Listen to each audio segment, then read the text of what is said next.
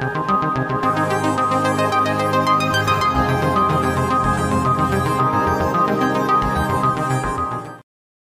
วัสดีครับ ท่านผู้ชมรายการขอต้อนรับสู่รายการ My You Business นะครับ วันนี้นะครับ ผมได้รับเกียรติจาก อุ้ยผมอ่านฉายาหลวงพี่เป็นภาษาบาลีไม่ถูกอะเรียกว่าพระจิตแล้วนะครับขอโทษเลยครับ จากออกเสียงว่าจิตตะสังวโรครับ อ่าหลวงพี่จิตตะสังวโรนะครับ ใช่พระจิตจิตตะสังวโรครับครับ ก็พระจิตเนี่ย เราหลายๆคนคงได้เห็นหลวงพี่ในสื่อต่างๆ อย่างต่อเนื่องอยู่แล้วนะครับ ไม่ว่าจะเป็นเรื่องกับการบรรยาย หรือสมัยหลวงพี่ยังทำงานวงการโฆษณายังเป็นคารวาสนะครับ ผมมีคำถามหลาย ๆ อย่าง ทั้งเรื่องชีวิตของหลวงพี่ที่ตัดสินใจ ก้าวเข้าสู่สมณเพศนะครับ รวมถึงการทำงานก่อนที่จะเป็นพระสงฆ์แล้วก็หลังจากที่นุ่งผ้าเหลืองแล้วนะครับ ว่าหลวงพี่เรียนรู้ค้นพบอะไรยังไงบ้างนะครับคิดว่าเออน่าจะให้ข้อมูลที่น่าสนใจให้ท่านผู้ชมได้ไปปรับใช้ในการทำงานหรือการใช้ชีวิตนะครับ ขอบพระคุณหลวงพี่มากๆนะครับ ยินดีครับยินดีครับ ขอบคุณมาก ๆสำหรับโอกาสเช่นกันนะ คุณสยาม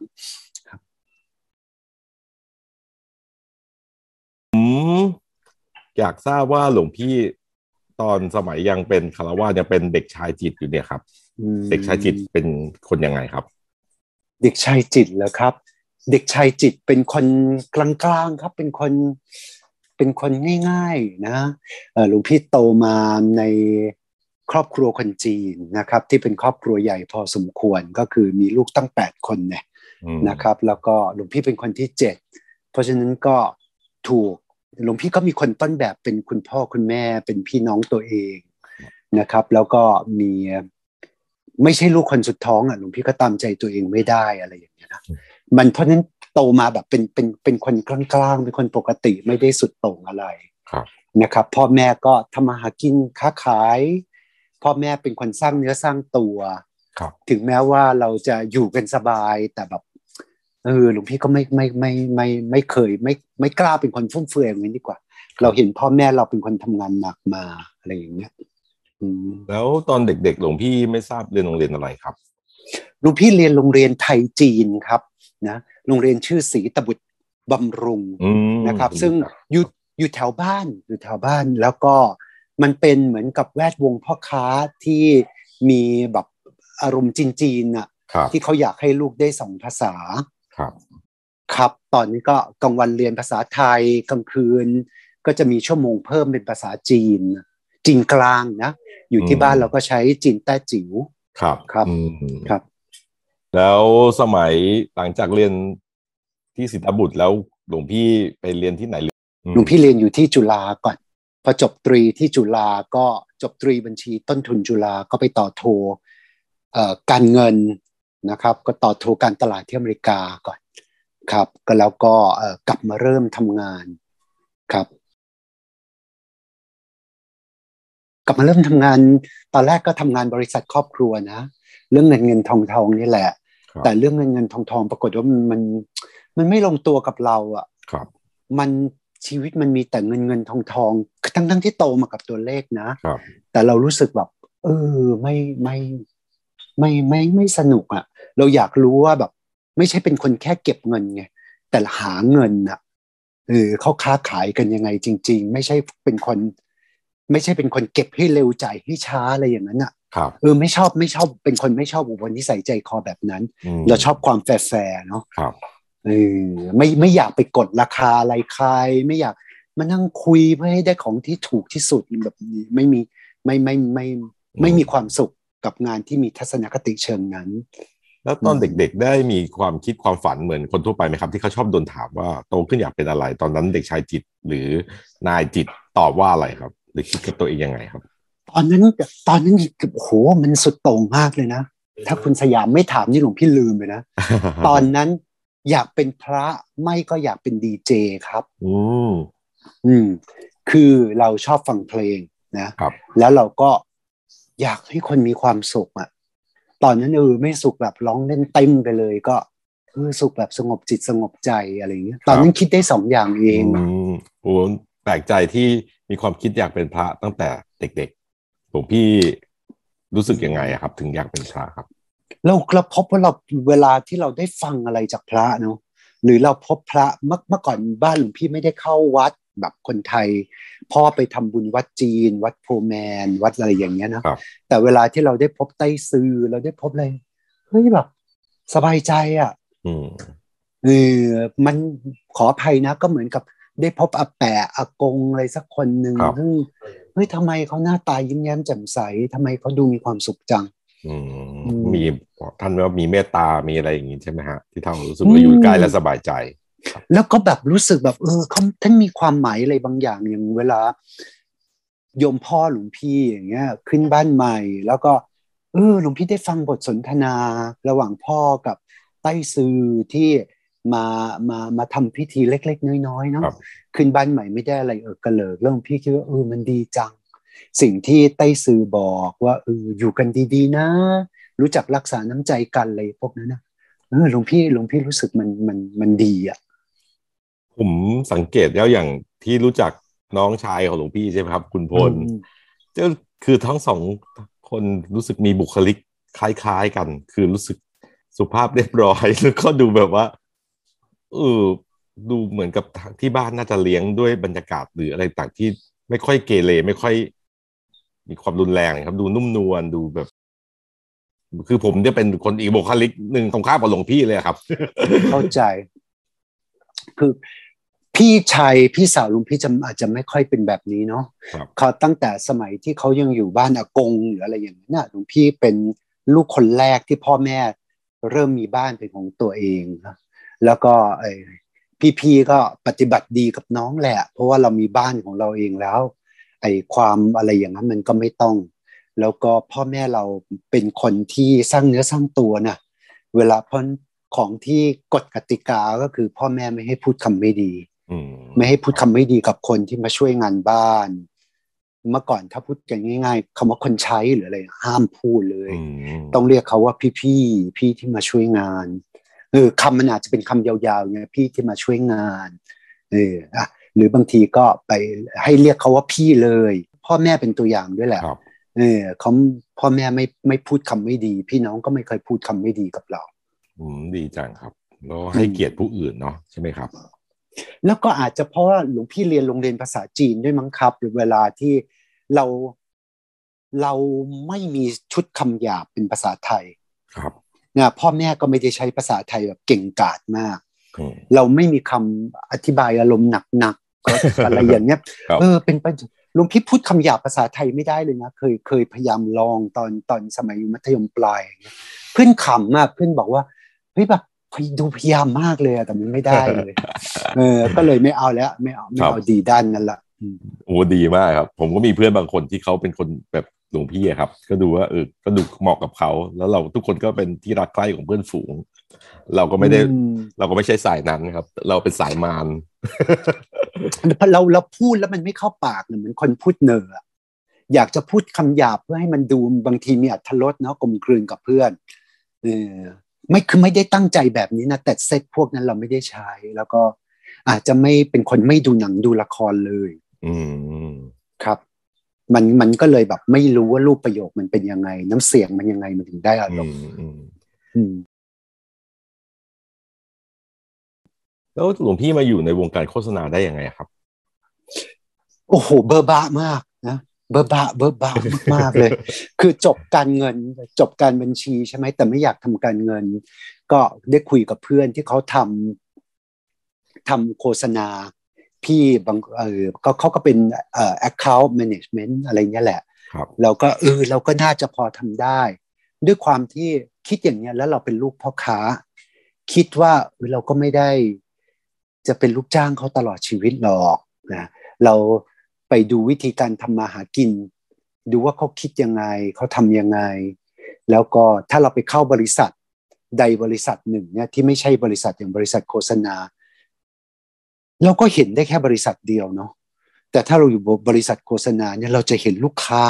ความคิดความอ่านได้หลายบริษัท มันเป็นการเรียนงานแบบอาจจะไม่ได้เชิงลึกเนาะแต่เราได้เห็นคร่าวๆหลายๆบริษัทเนี่ยในการที่เรา ทำงานอยู่บริษัทเดียว คิดคิดคิดแบบนี้ก็เลย แล้วก็เลือกแบบนั้น แล้วตอนนั้น Account Executive นะเราก็คิดเฮ้ยพื้นฐานการบัญชีของเรามันคงจะมีประโยชน์อะไรเงี้ยมีคำว่า account ใช่ใช่คือครัคือบคือเบอร์บ้ามาก เพราะคนสายงานโฆษณาเนี่ย ตอนนั้นมีพี่จูดี้อยู่คนเดียวอืมนะซึ่งเป็นรุ่นพี่ประมาณ3-4ปีดูไปเป็นแล้วพรไทยดำลงใช่ไหมครับอ่าใช่พี่จูดี้เป็นรุ่นพี่ รุ่นพี่โต๊ะเลยครับ แล้วก็ เฮ้ยดูพี่เขาก็มีความสุขดี แต่ไม่เคยถามนะพี่พี่จูดี้ทำอะไรอะไรเงี้ยครับเออหลวงพี่ก็น่าจะเป็นน่าจะเป็นคนที่สองแหละ ในคนอาชีพบัญชีเป๊ะๆเลยนะสายงานการบัญชีที่มาทำแบบนี้แบบเต็มตัว ครับเออน่าสนใจ แล้วพอเข้าไปตอนนั้นทำงานที่บริษัทอะไรครับหลุงพี่เริ่มที่เอ่อ DYNR ครับในยุคนั้นอืมที่ปีประมาณแถว 94 1994เนาะครับเออก็ยุคนั้นยุคนั้นเริ่มที่ DYR ครับทำไปได้ไม่นานหรอกเนาะก็เราไม่ได้เก่งในเรื่องการแบบดูแลรายละเอียดเลยจิกจิกจุกจุกก็ไม่ค่อยดีครับ ไม่ค่อยดีทำทำก็ทำดีอะมันก็ดีแต่แบบมันยังไม่ได้เกิดจริงเออก็พอ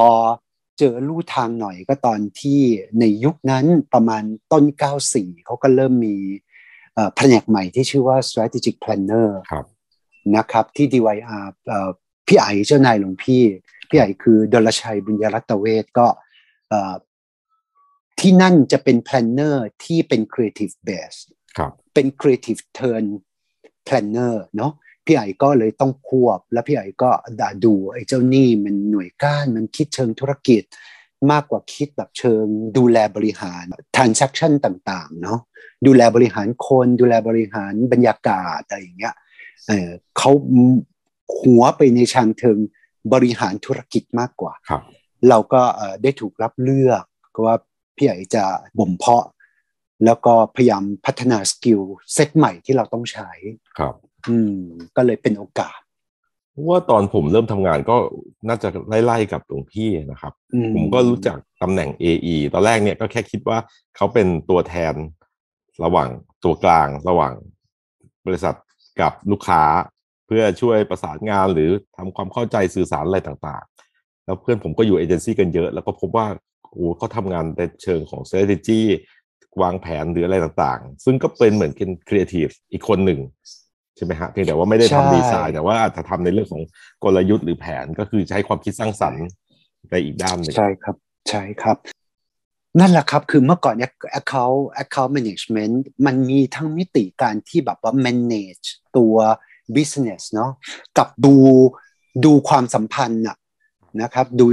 กับอีกคนหนึ่งที่มันดูทิศทางจริง ๆ ซึ่งบางทีคนที่ถนัดเรื่อง business เนี่ยก็ไม่เก่งเรื่องคนครับ เนี่ยไม่เก่งในเรื่องการแบบโอ้วัดอุณหภูมิคนอะไรพวกอย่างนั้นนะเออหลวงพี่หลวงพี่ค่อนไปทางคิดในเชิงตรรกกะนะครับ แต่แต่เราก็เข้าใจภาษาดีไซน์ อะไรอย่างเงี้ยเนี่ยก็เลยพอดีพอดีเป็นมนุษย์ BD คือหัวเนี่ยมีทั้งเซนส์ทั้ง business กับดีไซน์ครับเออแต่ product ของเราเนี่ยคือ business strategy ครับ creative strategy มากกว่าดีไซน์อืมครับ หลวงพี่อยู่ดีวายกี่ปีครับ อยู่ห้าหกปีนะก็เป็นที่ที่อยู่นานทีเดียวอืมก่อนย้ายไปที่ลินตัส ซึ่งในครับช่วงนั้นเนี่ยเขาjoint venture joint partner อะไรกับเป็นเอเจนซี่ทางอิตาเลียนก็เลยชื่อ Amirati p u l i s l i n t a s มีช่วงหนึ่งชื่อจะแปลกๆแบบนี้ แล้วก็อยู่อยู่ที่นั่นก็อืมไม่ค่อยลงตัวกับกับวัฒนธรรมของ Amirati p u l i s l i n t a s ตอนนั้น ก็ไม่กี่เดือนเองครับหลวงพี่ก็ไปที่ JWT ในยุคนั้นอืมนะ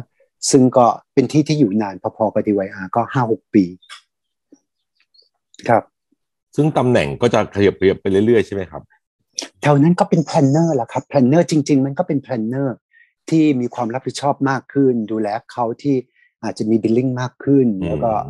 ต้องสป e r v i s e ทีมอะไรเงี้ยครับครับก็คือต้องมีถ้าในยุคนั้น ลูกน้องมีคนภายใต้การดูแลของเราใช่ไหมครับ ใช่แล้วก็อาจจะขยายขอบเขต เพราะว่า JWT ในยุคนั้นก็เป็นเหมือนกับ regional office ครับของบาง account เออเช่นต้องพดูวกแลแบบลูกค้าหหน้าลายๆตปอนระเทนี้ศน่าจะเป็น Unilever หรืออะไรครับอย่างเงี้ยที่เราก็ต้องเราก็ต้องโคกับอืมเอเจนซี่ด้วยกันครับในเน็ตเวิร์กเราใช่อืมครับ แล้วช่วงนั้นเป็นไงครับ สนุกไหมครับบรรยากาศสการนุกทำงานเป็นนะยังไงครับ โอ้หลวงพี่ชอบมากหลวงพี่ชอบจริง ๆ นะเออชอบสิ่งที่ชอบเนี่ยไม่ได้ชอบรางวัล ไม่ได้ชอบอะไรหลวงพี่ชอบทำงานกับคนฉลาดครับอืมเนอะเราได้แบเรีบยนรู้เนาะครับมากมากมากมากๆเลย ที่สิบกว่าปีแล้วกล้าลาออกเพราะว่ามันฟินแล้วครับ มันไม่ใช่อืมเข็ดหลาบหรืออะไรนะ เราได้ทำงานแล้วเราได้เห็นวิธีคิดจนกระทั่ง เราอยากมีสนามปล่อยของอะอืมเออเราอยากแบบ execute ของที่เราแบบ มันเก็บมาเรื่อยๆอะครับ จนเราอยากจะแบบกดปุ่มร้อนอะไรสักอย่างหนึ่งอืมซึ่งตอนนั้นวิธีคิดเราคือถ้าเราอยู่ภายใต้ร่มเงาของบริษัท เราก็อาจจะไม่มีอิสระมีอะไรที่เราจะปล่อยของของเราได้เต็มที่หรือยังไงครับ ถึงต้องออกมาเปิดเองครับ อืมมีแอเรียที่เราอยากจะโฟกัสมาก ๆ เลย คือตอนนั้นหลวงพี่เป็นนักกลยุทธ์ แล้วทีนี้นักกลยุทธ์เนี่ย part หนึ่งก็คือเราต้องหา consumer insight ครับเนาะแล้วก็มันต้องเป็น consumer insight ที่มันสามารถ connect กับแบรนด์เอ่อ essence เลยต่างๆ ได้พอดีเนาะแล้วมันก็ต้องแบบทั้ง unique ด้วย แล้วมันก็ต้องแบบทั้งแตกต่างด้วย แล้วมันก็ต้องมี edge เหนืออะไรอย่างเงี้ยเราสนุกกับการทำสิ่งนี้ และในยุคนั้นมันยากพอสมควรที่เราจะหา research partner ซึ่งตอบโจทย์เราได้ครับซึ่งบ่อยครั้งเนี่ยก็กลายเป็นแบบเรา ต้องลองอะเราอยากจะลองทำเอง เราเราเราไม่ได้ใช้ research methodology แบบ standard ด้วยความอืมที่เราอยู่ในเอเจนซี่เนาะเราเห็นวิธีการคิดหรือเฮ้ยทำไมไม่ลองทำอย่างนั้นดูล่ะ จากคนนั้นคนนี้ เราลองทำแล้วเราพบว่ามันได้คำตอบอืมแล้วเราอยากจะเอา insight ประเภทเนี่ย supply กับเพื่อน planner อืมไม่ไม่ต้องมีใครแล้วมานั่งเสียเวลาไปคลุกภาคสนาม แล้วเราคิดเลยโอ้โหตรงนี้เป็นเพนพอยต์มากอืมอืมของการที่เอ่อ strategic planner จะมี research partner ที่ตอบโจทย์จริงๆอะเออทำให้เขาไม่ต้องมานั่งเสียเวลา พูดจาภาษา planner ครับที่มีความเข้าใจว่า output จะเอาไปทำอะไรต่อ อืม แล้วเราก็เลย integration backward ก็คือถอยมาทำงานเพื่อ supply เขาอีกทีหนึงอืมอืม ซึ่งตอนนั้นหลวงพี่ไม่ได้คิดว่าจะต้องทำแบบปกติชุยุคนั้นก็จะแบบทำครบวงจรเนาะหมายถึงว่าตั้งแต่ต้นทางเลยสมมติว่า research หรือว่ามีครีเอทีฟด้วยมี production อืมด้วยมีอะไรต่างๆแต่หลวงพี่เลือกที่จะทำ part เดียว เพื่อจะไป supply อ่าเอเจนซี่อื่นๆแทนหลวงพี่เลือกที่จะเป็น specialist อืมครับ อืมเลือกเลือกที่จะเป็นอย่างนี้เพราะในมิติของ specialist เนี่ยมันก็ต้องใช้หลายศาสตร์อยู่แล้วครับ เออแทนที่จะเป็นคนหนึ่งทำหลาย ๆ อย่างเออเราเรามาในทิศ specialist แต่ part งานในส่วนของที่ต้องทำในช่วงการครีเอทีฟต่าง ๆ เนี่ยก็มาโฟกัสที่งานทำ research มากกว่าที่จะเอา research ไปทำอะไรต่อ ในเชิงของมันเป็น planner หรือ strategy อะครับเออมันเป็น research ที่มี creative in mind แล้วก็มี strategic in mind ก็คือเราเราเขาเรียกอะไรดี ด้วยความที่เขารู้ว่าเราไม่ใช่มนุษย์ research ทีเดียว แต่เรามาเรามาทำงานเพื่อให้เขามี base ในการอืมคิดงานที่ดี เพราะฉะนั้นเขาก็จะเปิดประตู เขาก็จะแชร์ concern ของเขาอืมตั้งแต่แรก hypothesis อะไรของเขาที่มีอยู่ครับมันทำให้เราเนี่ยทำงานเพื่อให้เขาเอาไปทำต่อได้อืมเพราะฉะนั้นมันเขา engage เราตั้งแต่เบื้องต้นครับเออมันก็เลยสนุกมันครับมันสนุกมากอืมตอนนั้นบริษัทหลวงพี่ชื่ออะไรครับ ลุงพี่ทำมาสองบริษัท เริ่มต้นบริษัทแรกชื่อ Vitamins Consulting Research ครับนะครับแล้วบริษัทที่สองชื่อ Hat นะที่แปลว่าครับหมวกครับ หมวกใช่เรามีหมวกหลายๆใบอืมอืมอืมอืมแล้วทำอยู่กี่ปีครับ ที่บริเบ็ดษัเสร็ทจแล้วสองที่นี่อยู่สิบปีฮะอืมอยู่สิบกว่าปี แต่ระหว่างทางก็เริ่มแบบ เริ่มปลีกตัวเนาะมาศึกษาเรื่องจิตใจมากขึ้นมากขึ้นแบบเรื่อยๆเรื่อยๆแบบมากเลย แหละ ครับ มันมีอะไรที่เป็นทริกเกอร์พอยต์ไหมฮะ ที่ทำให้หลวงพี่ต้องปีกตัวเนี่ยครับ หรือว่าแบบแค่สนใจอืมเฉยๆ หรือว่ามันมีโอ้จุดเจ็บปวดอืมหรือทุกข์ใจอย่างใดถึงต้องปลีกออกไปครับ มันมีมันมีความอยากรู้อยากเห็นมากกว่าอืมหลวงพี่ไม่ได้เริ่มต้นจากแบบความทุกข์ใจความผิดหวังหรืออะไรอย่างนั้นครับแต่หลวงพี่มาจาก curiosity เนาะอืมที่บอกว่า เฮ้ย มันก็น่าอายเหมือนกันเนาะ เราเขียนเกี่ยวกับ consumer psychology เราเขียนเกี่ยวกับ insight ของคนเขียนเป็น report เลยเนาะแล้วเรารู้จักตัวเองสักแค่ไหนกันอืมอืมแล้วก็หลาย ๆ อย่างเวลาที่เราทำทำ consumer interview อะไรต่างๆเนี่ยนะเฮ้ยนี่ก็เหมือนพ่อเหมือนแม่ เหมือนน้าเราเหมือนคนนั้นคนนี้เหมือนคนที่เราเคยนึกออก แล้วเราล่ะเออมันเป็นยังไงแล้วเราก็พบเลยว่าเฮ้ยมนุษย์มันก็มีสุขมีทุกข์มันมีความไม่สบายใจ คือเวลาที่เราทำ strategy เราก็คงทราบกันเนาะเวลาที่เราจะไป trigger ใครให้ product มันมี role เนี่ยเราก็ต้อง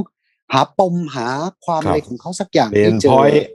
ก็จะได้น่ะ opportunity อ่าใช่หา complexes ทั้งหลายว่าเฮ้ยอย่างนี้นะ คุณถึงจะรู้สึกสมบูรณ์ใช่ไหมครับเอออย่างนี้คุณถึงจะรู้สึกว่า เอ้ยคุณคุณเหนือกว่าคุณอะไรต่างๆนานาเออแล้วแล้วอะไรล่ะมันคือ complexes ปมต่างๆ ในตัวเรา แล้วก็เราต้องการ product เราต้องการ service เราต้องการอะไรภายนอกเพื่อมาตอบตรงนี้เหรอมันมีวิธีการคลายปมโดยตัวเราเองไหมเออให้กลายเป็นคนที่แบบเออ ไม่มีปัญหาจิตใจอะอืมคิดคิดซะอย่างนั้นแล้วก็ละอะไรล่ะที่มันจะทำให้เราสามารถ investigate ตัวเราเองได้ดีเนาะอืมมันก็ต้องแบบความสามารถ มองกลับเข้าไปในจิตใจตัวเองอย่างซื่อสัตย์ว่า ตอนนี้เรารู้สึกยังไงครับเออทำไมเรารู้สึกอย่างนั้น มันจำเป็นต้องรู้สึกอย่างนั้นไหมอืม ซึ่งก่อนหน้านั้นหลวงพี่ก่อนบวชหรือก่อนที่จะมาสนใจธรรมะจริงจังเนี่ยหลวงพี่ไม่ได้ค่อยมีโอกาสนั่งสำรวจหรือเข้าใจตัวเองอย่างจริงจังอะครับ มันจะมันก็ได้รู้ว่าเราคิดยังไงอะไรอย่างนี้อยู่เรื่อยอะนะแต่ว่าเราไม่เข้าใจมันแบบลึกๆจริงอืมๆแล้วหลวงพี่เป็นคนที่แบบ ก็อาจจะมีความเป็นมนุษย์สุดโต่งอะเด็กเรียนถ้าเราเนาะเด็กถ้าเราชอบเรื่องอะไรต้องหาให้ได้เนาะเออเราเราเป็นคนกัดมิดเขี้ยวครับเออกัดจมเขี้ยว ถ้าจะทำเรื่องอะไรเนี่ยเราเป็นคน เราเป็นคนกัดจมเขี้ยวจริงอืมอืมๆเราอยากจะมาสเตอร์สิ่งนั้นเพื่อเอามันมาทำงานจริงครับๆอืม แล้วมานั่งระดับอะไรอย่างเงี้ยระดับอ่านหนังสือจิตวิทยา self help book หรืออะไรอะไม่ไม่พออืม ไม่ไม่พอกับความสนใจของเราครับ แล้วตอนนี้ objective ของการบวชของหลวงพี่ยังถือว่าศึกษาเพื่อจะเอากลับมาทำงานอยู่ไหมครับหลุงพี่ทำงานนะ แต่หลุงพี่ทำงานในอีกระดับหนึ่งเนาะมันก็เป็น pain point อย่างที่มันมันเป็น non commercial ทำงานอะเออเราเป็นพระเราอยู่โดย เราอยู่โดย support ของสาธารณะเรา นะก็ต้องพ่อช่วยแม่คนเราเนาะอะไรต่างๆนั้นนะก็ก็ก็เขาเขาเหมือนเขาให้ทุนการศึกษาเราอยู่แล้วอะโดยปริยายครับงั้นเราพูดกันตรงๆนะมันมันเราไม่ได้ทำมาหากินเนาะเออเพราะฉะนั้นเราก็เป็นนักเรียนทุนอยู่แล้วครับเออเราก็ศึกษาแล้วถ้าเรามีโอกาสตอบแทนอะไรบ้าง มันก็ไม่รู้สึกแย่อยู่กับตัวเอง โดยโดยพื้นฐานเนาะครับ โอ้ยดูสิคนสนับสนุนเรา เราไม่เห็นได้ได้ตอบแทนทำประโยชน์อะไรให้กับเขาเลยอืมเพราะฉะนั้นมันกลับมาทำงานเรื่องเพนพอยท์ที่อยู่ในใจมนุษย์ ซึ่งเท่าที่ผมทราบเนี่ยหลวงพี่ก็จะสนใจเด็กๆ ใช่ไหมฮะ หมายถึงว่าให้การสนับสนุนหรือทำคอร์สหรืออะไรต่างๆ ที่เกี่ยวกับเด็กแล้วก็มีเรื่องผู้ป่วยที่ใกล้จะจากไปใช่ไหมครับ มีอันนั้นส่วไห by อีกไหมครับ by chance ครับคือ ลูกเนนเข้ามาเนาะมันก็ต้องการใครสักคนหนึ่งที่ ถ้าโดยเบื้องต้นเขาก็คิดว่า ทนเด็กได้ พอเออดูแลเด็กอยู่ เอาเด็กอยู่ หมายความว่าเออไม่ให้เขาทุกข์ทรมานจนเกินไป สามารถทำให้เด็กคือลูกเนนของหลวงพี่ไม่ใช่ลูกเนนแบบ จะบวชยาวๆครับเขามาเป็น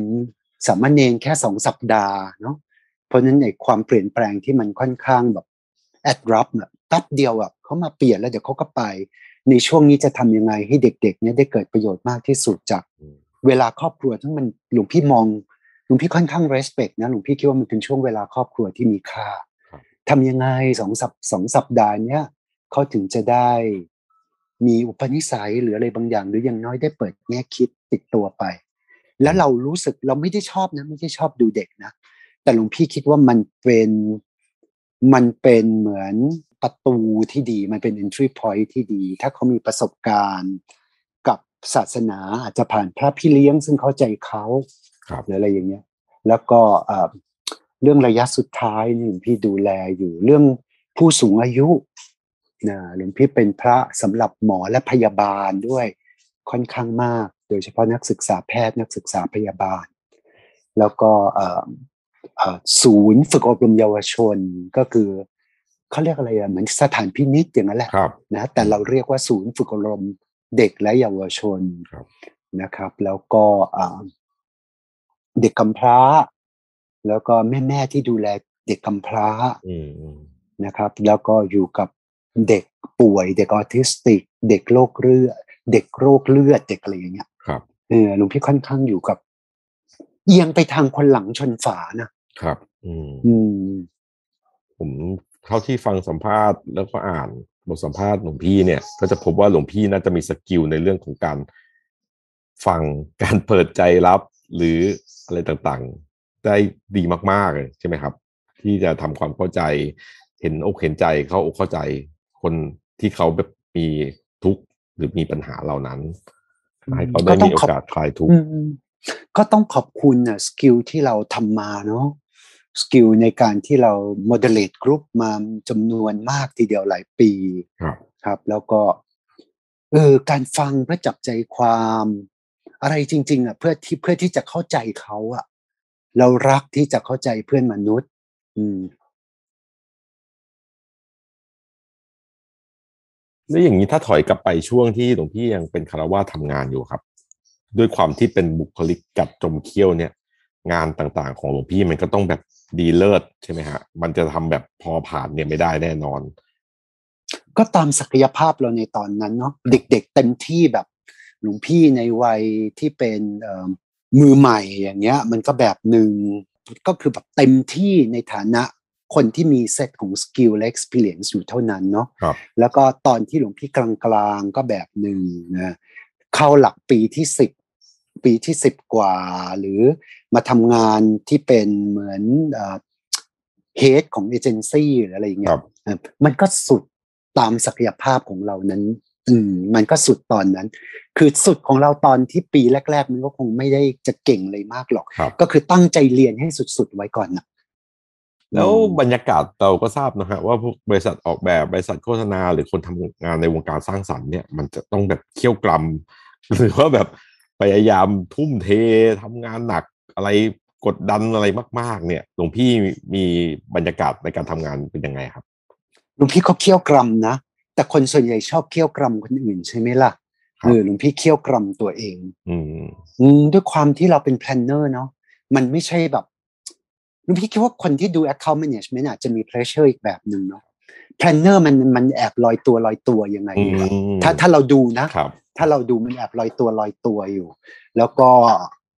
มันก็ค่อนข้างสบายนะ จริง ๆ แล้วเพราะว่าฝั่งลูกค้าที่เป็นลูกค้าที่ full team อะเขาก็มีกลยุทธ์ระดับหนึ่งมาแล้วแค่เราต้องเข้าใจกลยุทธ์ตรงนั้น แล้วเราสามารถ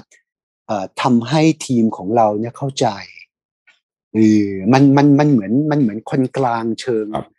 เออในในเชิงระดับแบบกลยุทธ์กลยุทธ์นะ ก็มันก็จะไม่ได้รับความกดดันแบบฝั่งพวก art director copy director ที่ต้องเค้นเอางานแปลกใหม่ได้รางวัลนู่นนั่นนี่ใช่ไหมครับ ใช่ แต่มันมันก็มีนะ มันก็มีความ sharp อยู่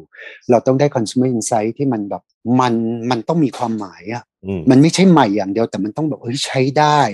มันต้องเป็นลูกกุญแจที่ไขไปแล้ว มันจะสตาร์ทเครื่องประเภทใหม่ ๆ อืมมันก็มีอย่างนั้น มีโปรเจกต์ไหนที่หลวงพี่คิดว่าเออน่าจะยกตัวอย่างหรือแชร์ให้คุณผู้ชมได้ฟังครับว่าแบบเออการที่เรามองเห็นหรือเข้าใจลูกค้าอะไรบางแบบ แล้วแบบเราก็ได้ solution จนไปถึงผลของการทำแคมเปญหรือการสื่อสารนั้นมันก็สร้างประโยชน์ให้กับลูกค้าจริง ๆหลวงพี่ชอบอันหนึ่งนะคือมันอาจจะมีมันอาจจะมีการออกอากาศหรือไม่เยอะคือ disconnect to connect นะ disconnect to connect อันนั้นก็ชอบทีเดียวนะครับ แล้วก็ disconnect to connect ตอนนั้นทำให้สำหรับดีแทคนะครับ ทั้งทั้งที่จริง ๆ แล้วถูกคอมมิชชั่นเพื่อทำงานให้กับ Happy นะครับ ว่าเออก็ทำยังไงให้คน happy อะไรอย่างเงี้ยนะหลวงพี่ก็จำได้ว่าตอนที่ไปนำเสนอรายงาน ก็บอกว่าเออแบบเราเราเราเราคิดว่ามันมีอะไรที่ทำให้คนสมมติไม่แฮปปี้เยอะเลยนะ เออเราคิดว่าโทรศัพท์มือถือที่มันถูกใช้จนมากเกินไปเนี่ย มันทำให้คนเดือดร้อนทีเดียว เพราะฉะนั้น over usage มันทำให้อะไรมันไม่ค่อยดีเลยเนี่ยหลวงพี่คิดว่าถ้าเราถ้าเราแบบไม่ได้ทำว่าแบบโอ้คุณสามารถ happy ได้มากกว่านี้อีก แต่คุณสามารถมี happy ที่มันเป็น happy ที่มัน happy จริง ๆอะ happy ที่เออที่ไม่ได้ทำให้คุณคนคุณเดือดร้อนอะ เออแล้วก็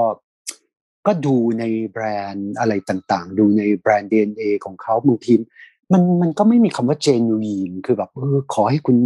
เราบริสุทธิ์ใจจริงๆอะที่จะให้คุณมีความสุขลูกพี่ก็เลยก็เลยลองคุยกันว่าไอ้ความที่แบบความจริงใจจริง ๆอะเออเราคิดว่าดิเมนชันเนี้ยเราสามารถแบบ enhance มันหรือ อะไรขึ้นมาไหมหลวงพี่คิดว่าคนมองผู้บริโภคเป็นผู้บริโภคอะเราเห็นเขาเป็นใครสักคนหนึ่งที่มีคุณค่าความหมายมากกว่านั้นไหมอะไรเงี้ย แล้วมันก็ lead to creative uh, idea ที่ชื่อว่า disconnect to connect ชอบชอบก็ค่อนข้างดีใจที่ที่ค่อนข้างดีใจที่ลูกค้ามีวิสัยทัศน์ แล้วก็ขอบคุณตัวเองที่เรากล้านำเสนอสิ่งนี้อย่าง แล้วก็ขอบคุณเขาที่รับฟังครับอะไรเงี้ยครับโอ้มันจะนำไปสู่คำถามที่ผมชอบคิดเหมือนกันนะฮะว่าหลาย ๆ ครั้งเนี่ยที่เราเป็นนักออกแบบเอง หรือคนทำงานด้านสื่อสาร ที่เราก็รู้แหละว่าอาวุธลับของเราเนี่ยคือการที่เราอาจจะมีมุมมองที่เรามองเห็นหรือเข้าใจเรื่องจิตวิทยา หรือพฤติกรรมผู้บริโภคหรือกลไกในสมองของคนเนี่ยว่าเขาสามารถถูกกระตุ้นได้ด้วยอะไรอย่างไรบ้างอย่างเงี้ยนะครับ แล้วหลาย ๆ ครั้งมันก็จะใช้เป็นเครื่องมือในการที่จะทำให้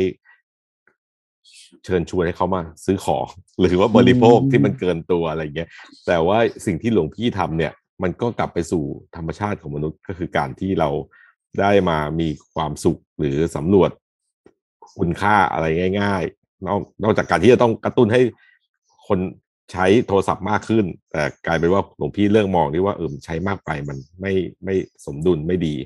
ก็เลือกให้ใช้น้อยลง ซึ่งมันดูมันจะค่อนข้างคอน FLICT กับตัวธุรกิจของลูกค้าและลูกค้าก็รับฟังด้วย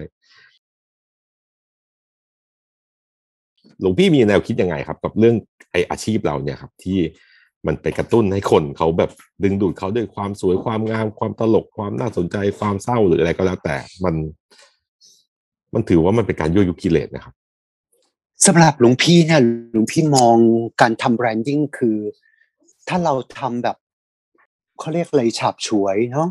relationship ที่เรามีต่อกันมันก็จะฉาบฉวย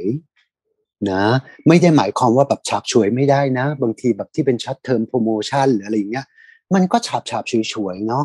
หรือมันอาจจะเป็น short-term ที่มีความหมายก็ได้นะไม่ไม่ได้ short-term promotion แล้วมันจะฉาบฉวยหรือ short-term campaign มันจะฉาบฉวย แต่ท้ายที่สุดแล้วเนี่ยเราจะเหนื่อยถ้าเรามีแต่อะไรที่มันค่อนข้างไปทาง ad hoc เนาะเพราะฉะนั้นเวลาที่หลวงพี่ทำเนี่ยมักจะมอง ในเชิงของ genuine relationship อืมในในโลกที่คนมองเห็นเขาเป็นแค่ consumer เราเห็นเขาได้ดีกว่านั้นได้ไหม และในที่สุดเออเมื่อเพราะว่ามันจะมีช่วงเวลาแห่งความจริง คือ moment of truth เนี่ยคือ ในที่สุดเขาใช้แล้วมัน work มันไม่ work เนาะของพวกนี้มันมันไปพยายามบอกสิ่งนี้คือ work สิ่งนี้คือ work มันไม่ได้อะเพราะฉะนั้นหลวงพี่มองในเชิง genuine relationship เขาก็จะพบว่าเออแบรนด์นี้เออ ไม่ใช่ ไม่ใช่ ตีหัวเข้าบ้าน ไม่ใช่อะไรอย่างนั้นอืมไม่อย่างนั้นวันหนึ่งมีแบรนด์ตลกกว่า มีแบรนด์เศร้ากว่า มีแบรนด์อะไรมันก็ไปตามนั้น ซึ่งนั่นนั่นนั่นนั่นมันไม่ใช่เอเซนส์ของของแบรนด์มันอาจจะเป็นเปลือกเปลือกเนาะครับ อืม ก็ดีใจเนาะที่เดี๋ยวนี้แนวคิดเรื่องการสร้างแบรนด์เนี่ยมันก็มาแบบที่หลวงพี่บอกมากขึ้น ก็คือเราพยายามจะพัฒนาสินค้าหรือบริการที่มีความหมายกับคนจริง ๆ ใช่ไหมฮะแล้วเราก็ซื่อสัตย์ต่อแล้วก็เชื่อในสิ่งที่เราทำแล้วเราก็อยากจะสื่อสารออกไปให้คนอื่นรับรู้ว่าสิ่งเราทำไปเพื่ออะไรอะไรเงี้ย มันก็เลยรู้สึกว่ามันมันมีความหมายของการคงอยู่ของการมีอยู่ของสิ่งนั้น แล้วมันก็น่าจะเกิดประโยชน์กับผู้บริโภคจริงๆ มากกว่าที่เราจะมองเขาแล้วก็ใช้เครื่องมือแบบเป็นการตลาดที่จะเราโยยุในการเรามองดูนะครับว่า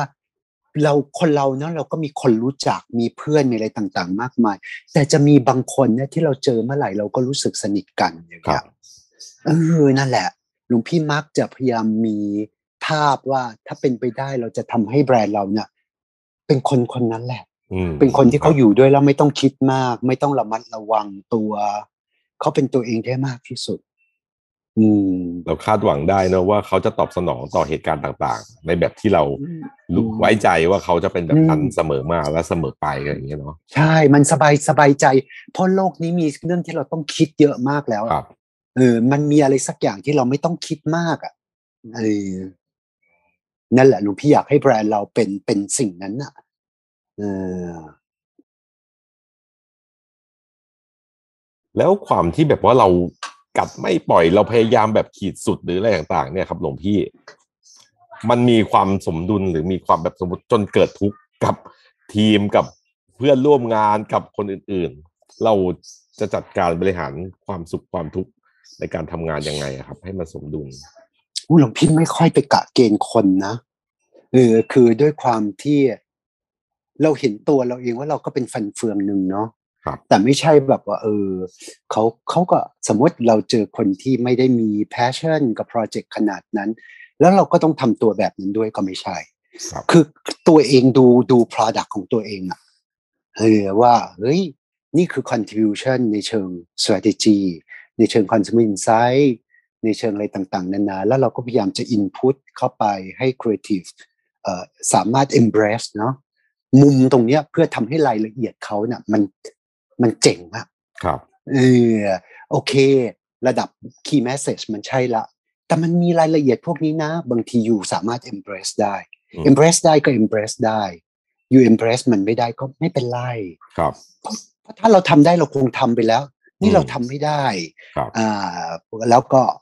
มันเป็นงานกลุ่มอะมันไม่ใช่ครับงานเดียวเออเพราะฉะนั้นของที่หลวงพี่รับผิดชอบก็คือเราเป็น good team member ครับอือืมม แต่ไม่คิดว่าเราคือทั้งหมด เพราะหมันลายไม่ๆใช่ครั้งเราทั้งหมจะดชอบได้ยินเนาะว่าผู้นำที่เขาแบบว่าบางคนที่แบบเผด็จการหัวรั้นสุดๆ หรืออะไรอย่างนี้ต้องเป็นอย่างนี้เท่านั้น เพราะว่าเขาเป็นผู้มีวิสัยทัศน์อะไรต่างๆ แล้วก็กดดันทีมอะไรจนมันได้ของที่มันแตกต่างจริง ๆ กับการอืมทำงานกลุ่มที่ทุกคนล้วนปฏิประนอมยอมกันไปยอมกันมาจนมันไม่เกิดผลลัพธ์ที่มันสร้างความแตกต่างได้เนี่ย หลาย ๆ คนก็เลยมองว่าเออผู้นำแบบสตีฟจ็อบที่เรารู้สึกว่าเออเราเห็นเขาแบบสร้างความเปลี่ยนแปลงแตกต่างได้เนาะแต่ว่าเราก็ได้ยินมาเหมือนกันว่า สมาชิกในทีมอะไรต่างๆ ก็ไม่ได้รู้สึกแบบทำงานด้วยความราบรื่นเท่าที่ควรอะไรเงี้ย ผมก็เลยรู้สึกอืมบางบางบางครั้งเราไป adopt เอาวิธีการของบางคนที่เขาทำแล้วมันได้ผลประสบความสำเร็จ แต่ว่ามันมันน่าจะมีวิธีอื่นหรือเปล่าอะไรเงี้ยแต่พอฟังหลวงพี่แล้วรู้สึกเออ หลวงพี่เป็นแนวสนับสนุน แล้วก็เข้าใจใช่ไหมฮะคือหลวงพี่คิดว่ามันหลวงพี่เชื่อในเรื่องเอ่อ collective wisdom เนาะครับ collective wisdom เนี่ยไม่ใช่แปลว่าเราจะ compromise นะเจอไอเดียที่คนนั่นนะเจอไอเดียที่แบบทุกคนพบว่ามันดีอะไรเงี้ยมันไม่ใช่เนาะแต่เราเราจะพยายามทำให้หนึ่งบวกหนึ่งบวกหนึ่งบวกหนึ่งเนี่ยมันออกมามากกว่าอืมการบวกแบบทื่อๆอะครับเยอะๆ เออเราเราไม่ไม่ใช่กันการบวกแบบทื่อๆอะครับเพราะ creativity มันไม่ใช่คณิตศาสตร์แบบตรงๆครับ อืมแต่มันจะทำยังไงให้มีสิ่งแวดล้อมที่ทุกคนปลอดภัยที่จะเอาปล่อยของอืมและจะทำยังไงให้ของที่คนปล่อยออกมาเนี่ย มันใช้งานได้อืมมันตรงกลยุทธ์มันมีความหมายครับ แล้วมันกลมกล่อมครับ อืมเพราะผมก็เชื่อคล้าย ๆ ที่หลวงพี่เชื่อว่า งานที่เกี่ยวข้องกับความคิดสร้างสรรค์เนี่ยมันน่าจะทำไปด้วยความกล้าหาญไม่ใช่อยู่ภายใต้อืมบรรยากาศของความหวาดกลัว กลัวจะโดนใช่คอมเมนต์กลัวจะโดนนู่นโดนนี่อะไรอย่างเงี้ยเนาะดังนั้นเนี่ยทุกคนน่าจะสนุกแล้วมันงานมันก็จะได้สะท้อนออกมาด้วยบรรยากาศว่ามันกล้าคิดกล้าทำได้กล้าทดลองไปในแอเรียที่ไม่เคยมีใครไปมาก่อนอะไรเงี้ยครับ ใช่แล้วเราควรมี space ที่ทำให้คนสามารถแชร์วิชั่นได้ใช่ไหม ว่าเป็นยังไงแล้วไม่ต้องไปเหนื่อยลง execution อะไร ยิ่งคนมีประสบการณ์เนี่ยพูดกันนิดเดียวเราก็รู้ทางแล้วครับแล้วถ้าคนมีประสบการณ์จริง ๆ จะมีจมูกที่ดีว่าอันเนี้ยมันใช่มอันนี้มันว้าว อย่างเงี้ย อืมอืครับมมันแบบมันอันเนี้ยใช่ เราจะมีกัดน่ะพอดแคสต์รายการนี้นะครับ ดัดแปลงมาจากคลิปวิดีโอของรายการเราที่ลงใน YouTube นะครับ ในวิดีโอเนี่ยจะมีภาพตัวอย่างงาน แล้วก็ภาพประกอบอื่นๆ หากสนใจรับชมเป็นวิดีโอรบกวนติดตามเราในช่อง YouTube ด้วยนะครับ รายการ My Your Business ครับเป็นรายการพูดคุยกับนักออกแบบ หรือคนทำงานในอุตสาหกรรมสร้างสรรค์ ผลิตโดยบริษัท Pink Blue Black and Orange นะครับด้วยความร่วมมือกับสมาคมนักออกแบบบริกสินไทยหรือไทก้าครับ ขอบคุณทุกท่านนะครับที่ติดตามฟัง แล้วก็รบกวนไปติดตามชม รายการตอนอื่นๆ จากแขกรับเชิญท่านอื่นๆ ในเพจของเราใน Facebook แล้วก็ในช anel ของเราใน YouTube ด้วยนะครับ พบกันใหม่กับตอนหน้าสวัสดีครับ